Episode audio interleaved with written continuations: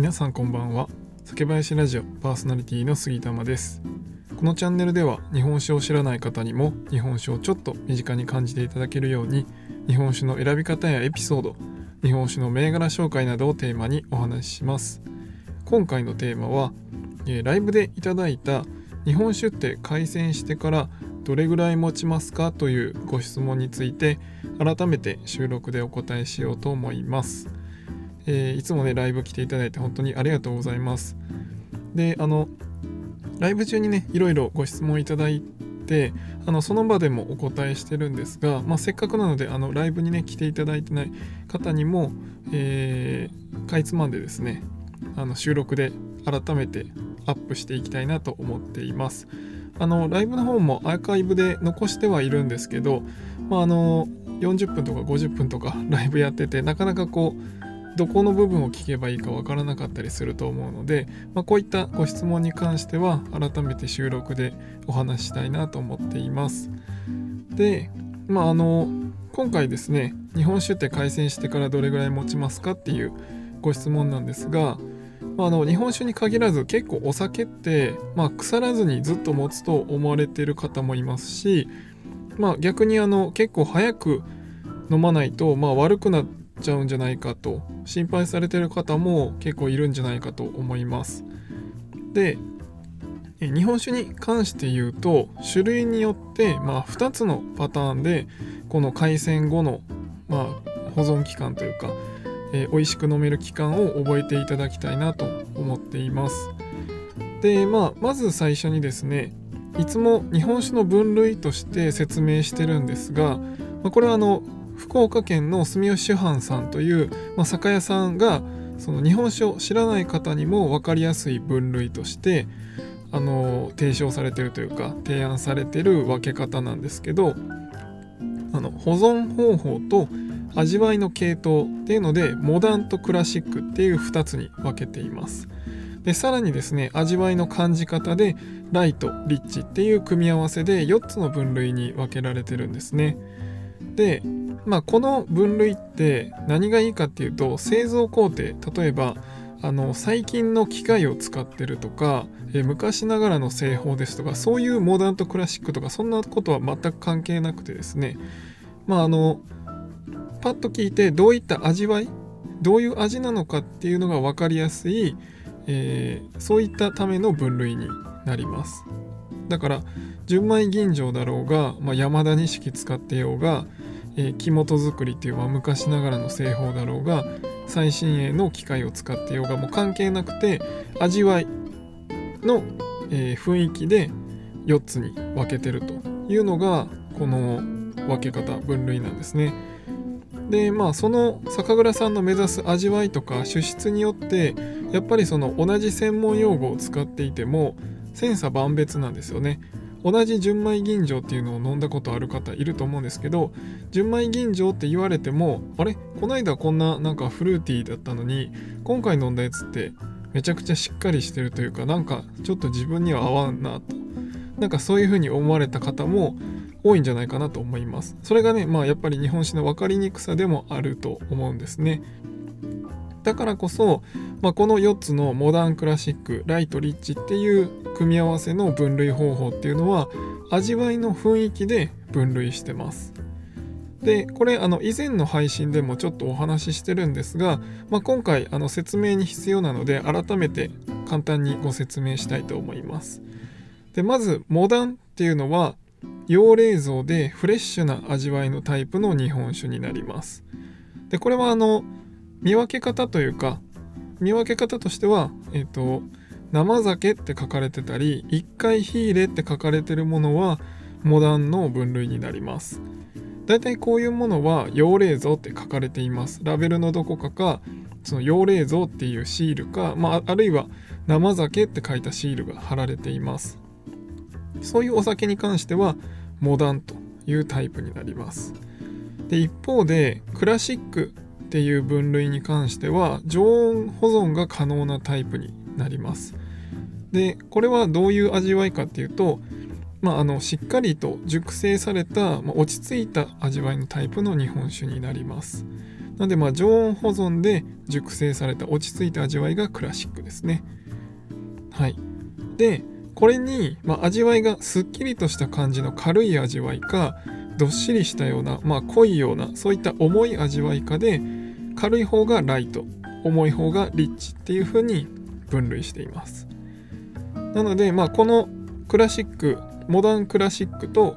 リッチ、ライトっていうこのよっつの分類を組み合わせると、洋冷蔵のフレッシュな感じで軽い味わいだと、洋冷蔵で軽いのでモダンライトですね。で、洋冷蔵でフレッシュな感じだけどもっとジューシーな、例えば酸味が濃かったりとか果実味が強いとか、そういったものに関しては、えー、洋冷蔵で味が濃いのでモダンリッチですね。で次、えー、常温保存できる落ち着いたタイプですっきりした味わいになるとクラシックライト、常温保存で軽い味わいだからクラシックライトですね。で、えー、最後、常温保存できる落ち着いたタイプだけどしっかり味が乗ってるような、まあ、熟成されたような濃い味わいのものに関しては、えー、常温保存で濃い味わいだからクラシックリッチですね。このよん分類、モダンライト、モダンリッチ、クラシックライト、クラシックリッチ、まあ、こういう風なあのよっつの分類に分けられています。あのこれ結構覚えやすいと思うんですよね。だし、例えばクラシックライトのお酒ですって言われたら、あ、洋冷蔵だからまあフレッシュ系で、でしかもライトだから軽い感じかってすぐ想像できるんじゃないかなと思うんですよね。なんでこの分類は結構僕はあの本当に日本酒あんまりわからない方でもわかりやすい分類だなと思っているので、いつも説明で使わせていただいてます。あの今回のですねサムネイルに分類を載せてみたので、よかったらその図を見ながらもう一度聞いてみていただければと思います。で、えー、このよっつの分類がですね、まあ、あの共通言語になると、まあ、どんな味わいかね、皆さんで、あ、このこの間飲んだやつってあのモダンライト系で結構すっきりして美味しかったよとかいう話ができると、めちゃくちゃみんなでこの味わいの想像がしやすくないですか。でそれを基準に、まあ、多少の違いが、例えば、えー、モダンリッチなものは、まあ、果実味が強かったりするので、だけど今回のやつはどっちかというとこうマンゴーっぽかったよとか、えー、こっちはなんかパイナップルみたいな感じがしたとか、なんかそういう一言が添えられると、結構濃いめの味でフレッシュ系だけど、あ、パイナップルっぽいんだなってめっちゃ分かりやすいじゃないですか。なのでまあこの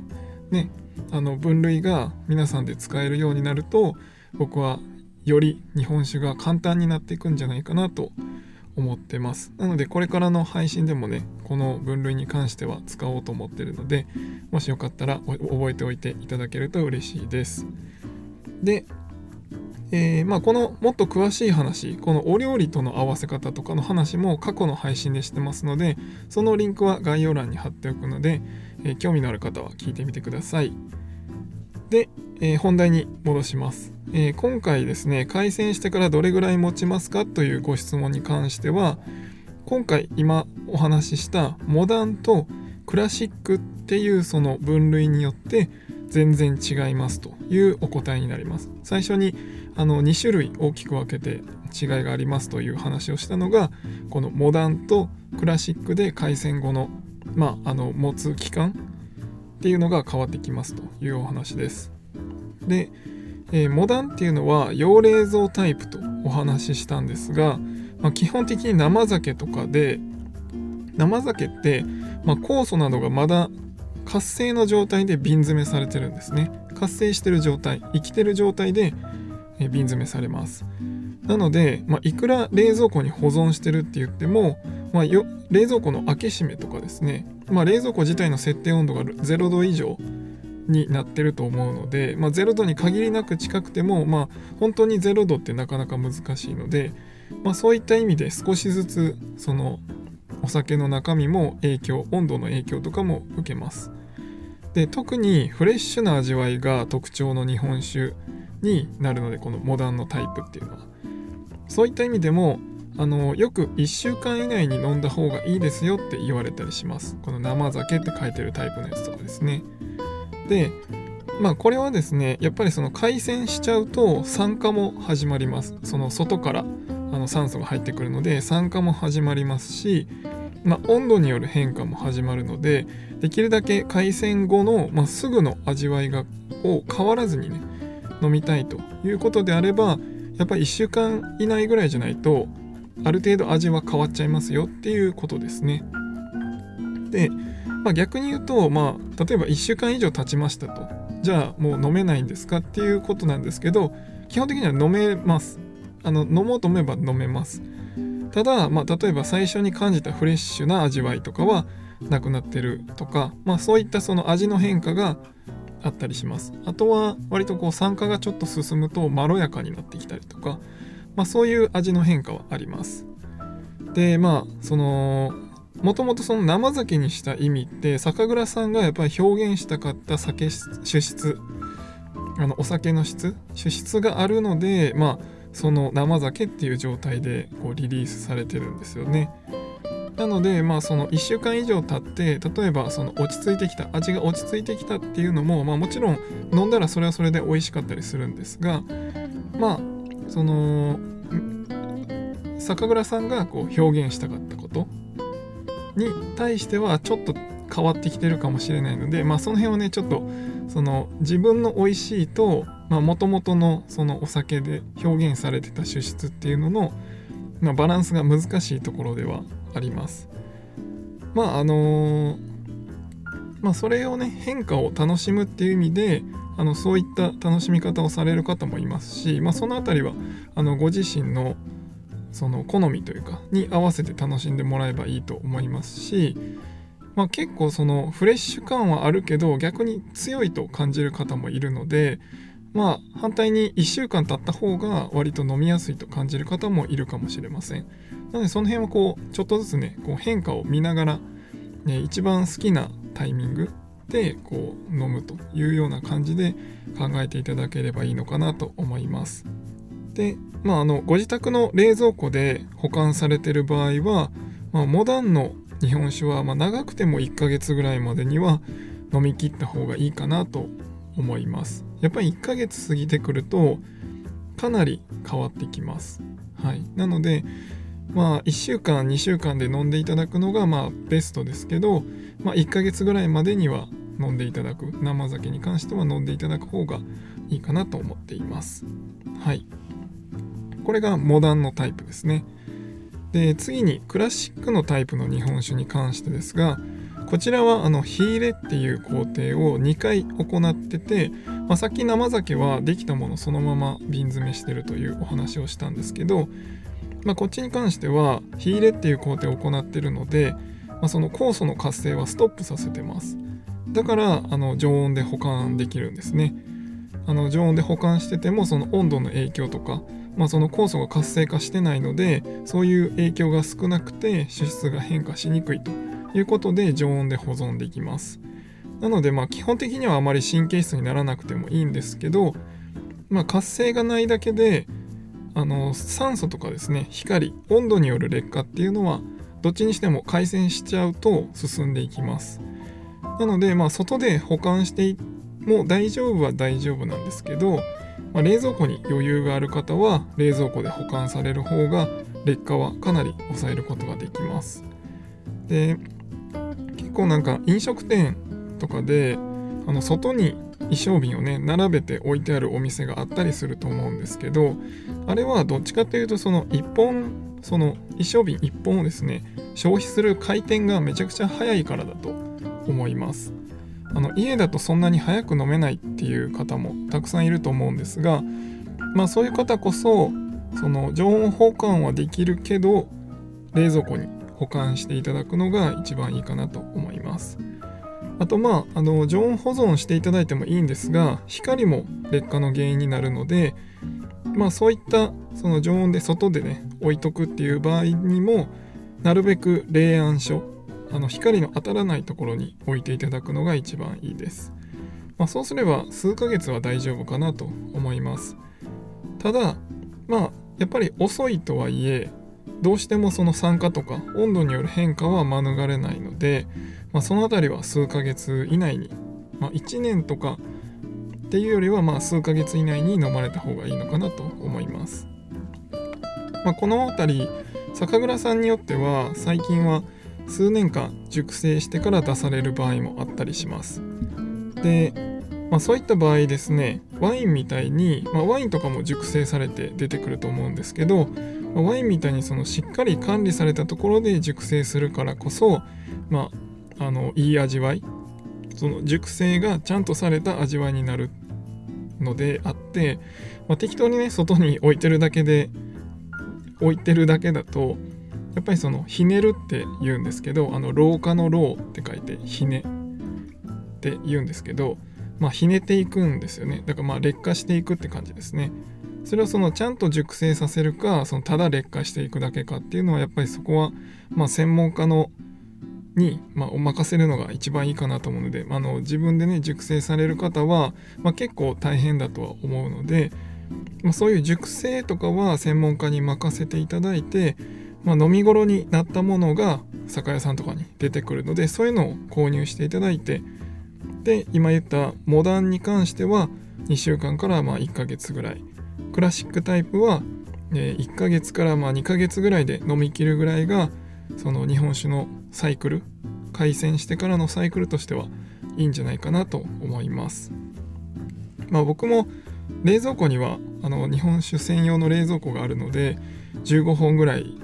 だいたいじゅうごほんぐらいあの常に日本酒入ってるんですけど、あの開栓全部開栓しているわけではなくて、まあ、一気に開けても同じタイミングに開けるっていうのはだいたいろっぽんぐらいにセーブしたりとか、まあだいたいその、あのー、時期をねちょっとずつずらしていっぽんずつ開けていくっていうのが多いですね。あのやっぱり一気に開けちゃうと一気にその劣化していくので、その飲みきれなくなるとやっぱ美味しく味わえないじゃないですか。なのでまあそうならないようにちょっとずつね時期をずらして、えー、開栓してからの期間があまり長くならないようにあの工夫してね調整はしています。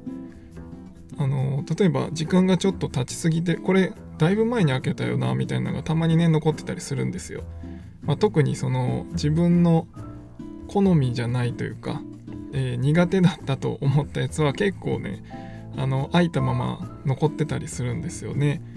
まあ、そういうのはこう料理酒にしたりもするんですけど、まあ、あの飲んだ方がいいなっていう時は、まあ、一気に集中的にそれだけを飲んで、まあ、消費するようにしていたりもします。まあ、日本酒自体ねどんどん飲んでいただきたいですし、まあ、いっかい買い始めるといろいろ飲みたくなっちゃうんですけど、まあ、あの酒蔵さんがここだと思って出した味わいをそのまま美味しく味わうためにもやっぱり開栓した後はある程度の期間内で飲んでいただくのがベストかなと思います。はい、ということでちょっと長くなりましたが今回は以上になります。えー、日本酒って開栓してからどれぐらい持ちますかという質問に対してお答えさせていただきました。まあ、他にも何か質問があればライブの時にね毎日にじゅういちじからライブやってますので、その時に来てあのご質問していただいてもいいですし、レターとか、えー、エスエヌエス の ディーエム とかでいただいてもお答えできますのでどしどしお寄せください。では今回は以上にしたいと思います。酒&ピース、お酒のご縁で人がつながり平和な日常に楽しみを。お相手は酒林ラジオパーソナリティ杉玉がお送りしました。また次回の配信でお会いしましょう。良い夜をお過ごしください。